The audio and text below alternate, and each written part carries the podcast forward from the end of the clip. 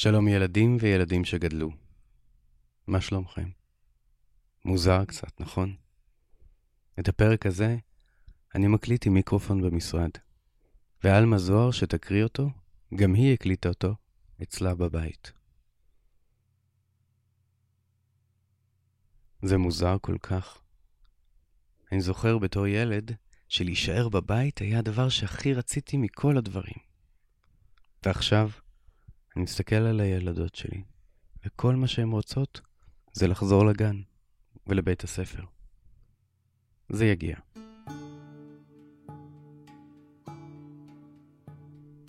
אני תום בייקין אוחיון, ואת הסיפורים האלה כתבתי בשבילכם. מה הדבר הראשון שאתם זוכרים? ממתי שהייתם קטנים, נאמר מגיל שלוש? הדבר הראשון שאני זוכר הוא הפעם שהלכתי לאיבוד, בשוק בירושלים בגיל שלוש. זו הייתה הדקה הארוכה בחיי. קל לשכוח.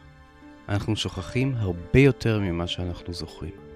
למשל, הרבה יותר קל לזכור סיפורים שסיפרו לנו הרבה פעמים, או לזכור ששני חברים רבו זה עם זה אתמול, אבל לא את מי שהפריד ביניהם.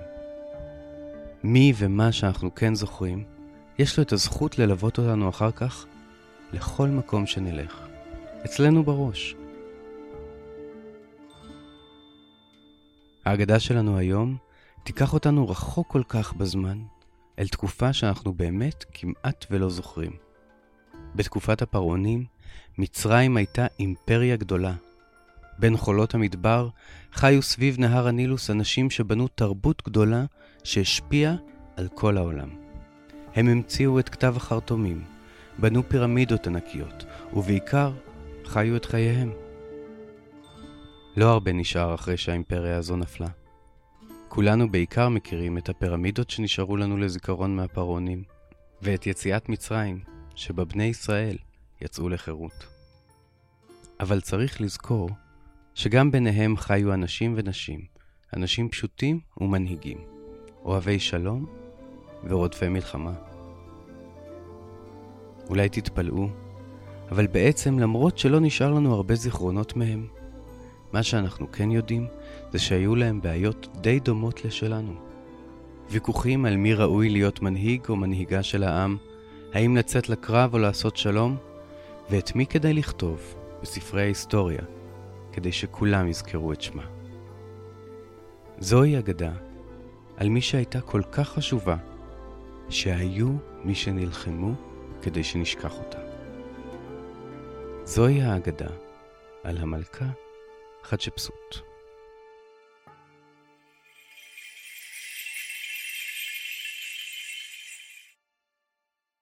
אחת התרבויות המסתוריות והמעניינות ביותר בעת העתיקה הייתה התרבות המצרית הקדומה, שצמחה לאורך נהר הנילוס לפני בערך 3,500 שנה, בעיר תיבאי האגדית. שם האימפריה המצרית נשלטה בידי השושלת השמונה עשר.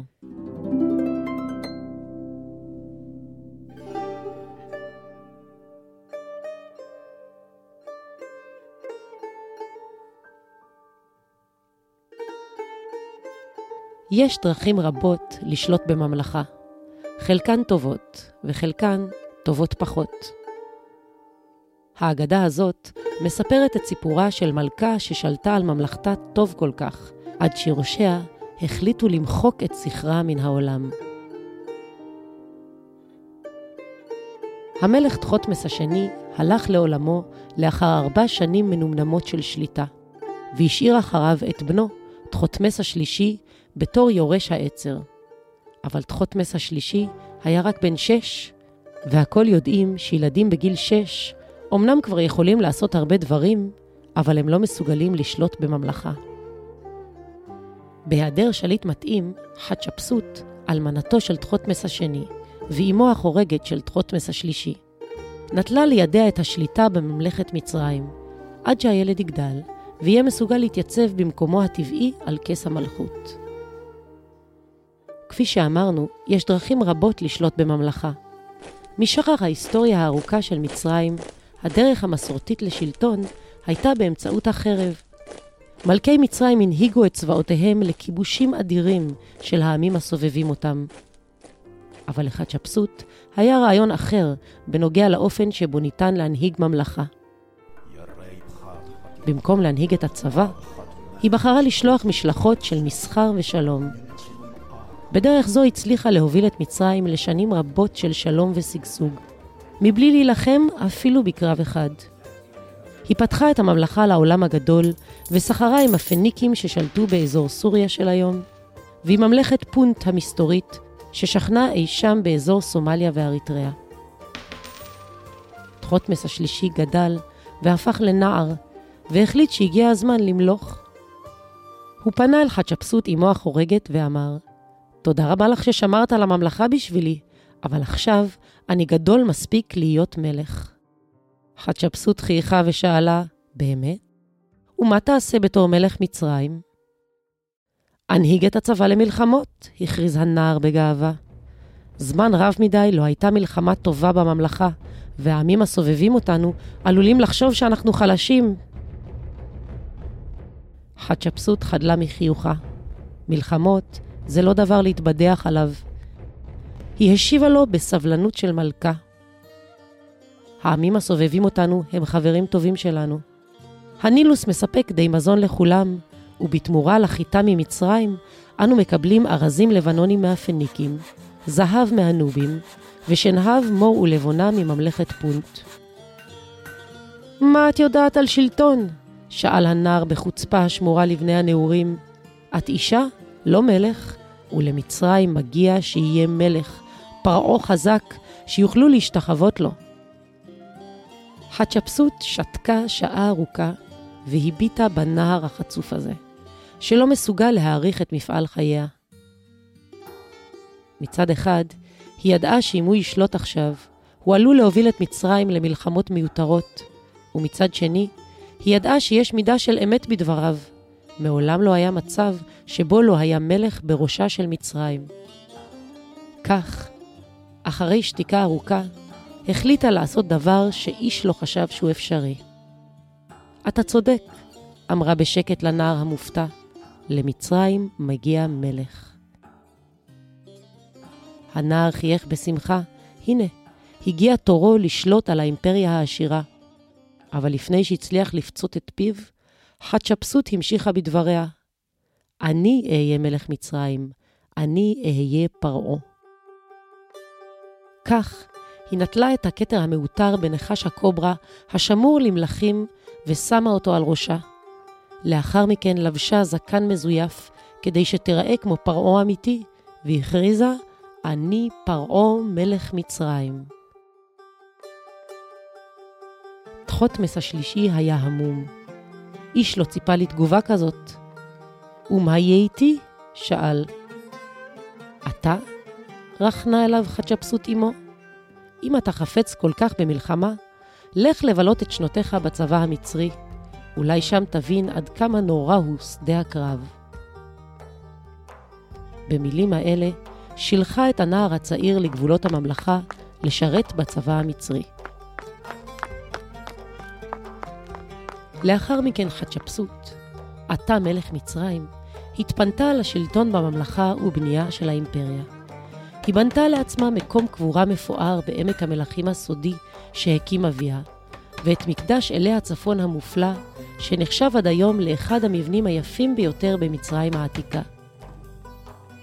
היא אפילו הקימה בתיבאי את ארבעת האובליסקים הגבוהים ביותר בעולם, הגבוה שבהם עדיין ניצב 2,500 שנה מאוחר יותר כפלא אדריכלי שלא הצליחו לשחזר עד היום. לאחר עשרים שנה של שלום, שגשוג ובנייה, חתשפסות נאספה אל אבותיה ונקברה בעמק המלכים לצד אביה. תחותמס השלישי, שבשלב זה כבר היה גבר צעיר, שב אל תיבאי והפך לפרעה החמישי בשושלת השמונה עשרה המפוארת של מצרים. למרות תקוותה של חתשפסות שהנער ילמד שמלחמה אינה הדרך לנהל ממלכה, תחותמס השלישי דווקא למד כיצד להיות מצביא גדול. מיד עם הכתרתו למלך, הכריז מלחמה על כל העמים הסובבים את מצרים. למרבה המזל, תחותמס השלישי התגלה כמצביא הגדול ביותר שידעה מצרים מעולם, וניצח בכל קרב שהשתתף בו. כך, לאחר עשרים שנה של מלחמות וניצחונות, תחותמס השלישי חזר לעיר הבירה תיבאי עם אוצרותיהם של כל העמים הכבושים, והפך את מצרים לאימפריה העשירה בעולם.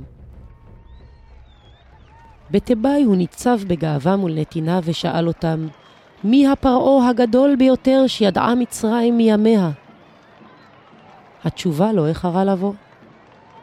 חתשפסות! הכל קראו בקול להפתעתו הרבה של המלך. חתשפסות לא ניצחה מעולם בשום קרב, הוא ניסה להתווכח, ואילו אני, המצביא הגדול, לא הפסדתי מעולם. אז מה? השיבו לו נתיניו. בשלטונה היה למצרים שלום, ובחורינו הצעירים יצאו למסעות של מסחר במקום לצאת למלחמה. בתקופת חתשפסות, מצרים הייתה ממלכה בינונית, הוא המשיך, ואילו אני הפכתי אותה לאימפריה העשירה בתבל. אז מה? השיבו לו נתיניו. היה לנו מספיק אוכל ומספיק עבודה לכלכל את משפחותינו. וגם אם לא היינו עשירים כמו היום, חיינו היו טובים ושלווים. מה שווה כל העושר שבעולם אם אנו חיים כל הזמן תחת עול המלחמה? תחותמס השלישי שתק. מה עוד נותר לו לומר? במקום לדבר, הוא החליט לשנות את ההיסטוריה. הוא ציווה למחוק את שמה של חתשפסות מכל המקדשים שבנתה, ובכך למחוק את זכרה מדברי הימים של העולם. ואומנם, שמה של חתשפסות נעלם מהעולם, ובמשך שלושת אלפים ושלוש מאות שנה איש לא ידעה שהייתה פעם מלכה בשם זה. יום אחד הגיע למצרים חוקר צעיר בשם ז'אן פרנסואה שמפוליון. כאשר טייל שמפוליון בין המקדשים בעמק המלכים, וניסה לחקור את הכתובות שעל הקירות, הוא ראה דבר מוזר ביותר.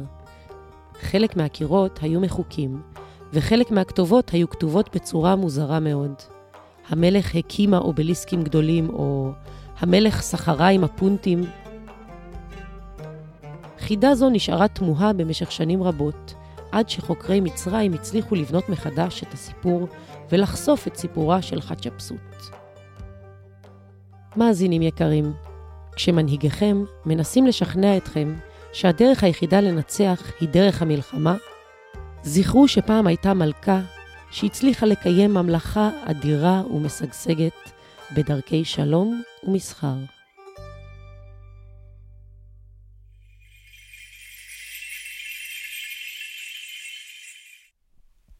חתשפסות ניצחה במלחמה החשובה באמת.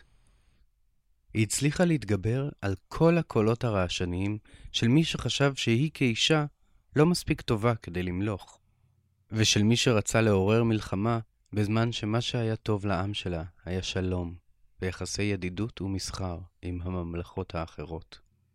היא לא נתנה לכוח לעוור אותה, ובמקום זה גרמה לכולם לחשוב מחדש על המטרה של המנהיגים, ואיך הם יכולים לעזור לעם שלהם, ולא להשתמש בו למלחמות של כבוד וכוח.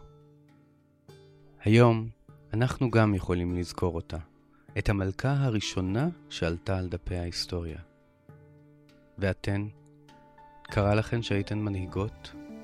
למשל, הובלתם קבוצה בספורט או בתחרות? או אפילו עמדתן לפני כל הכיתה ואמרתם משהו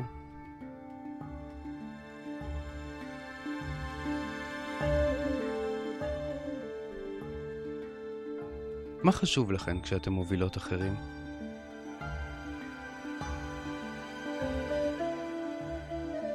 אני רוצה להודות לכם שהצטרפתם אלינו לעונה השנייה של אגדות אמיתיות. העונה הייתה לנו הזכות להאזין לשני קריינים מופלאים, עלמה זוהר ויונתן בלומנפלד. תודה שקראתם לנו. אני רוצה גם להודות לעמרי בן דור, הבמאי שלנו, ולמוריה דפני, המפיקה של העונה הזו. אל תדאגו, אנחנו כבר מתחילים לעבוד על העונה השלישית, שיהיה לה סיפור מיוחד משלה. אני גם שמח לספר לכם שהכרך השני של הספר אגדות אמיתיות נפתח למכירה מוקדמת באתר הוצאת פנק. ושלכם המאזינים יש קוד קופון מיוחד. פשוט תכתבו פודקאסט ותזכו להנחה. אם אתם אוהבים את מה שאנחנו עושים ורוצים לעזור לנו להמשיך וליצור, נשמח אם תתמכו בנו בדף הפטריון שלנו. התומכים יזכו לתכנים בלעדיים ואפילו לשמוע אגדות אמיתיות חדשות שלא תוכלו למצוא כאן. הלינק מופיע בתיאור הפרק. ואם רק תסתכלו טוב טוב, תראו שכל אחת ואחד מכם הוא כבר גיבור של אגדה.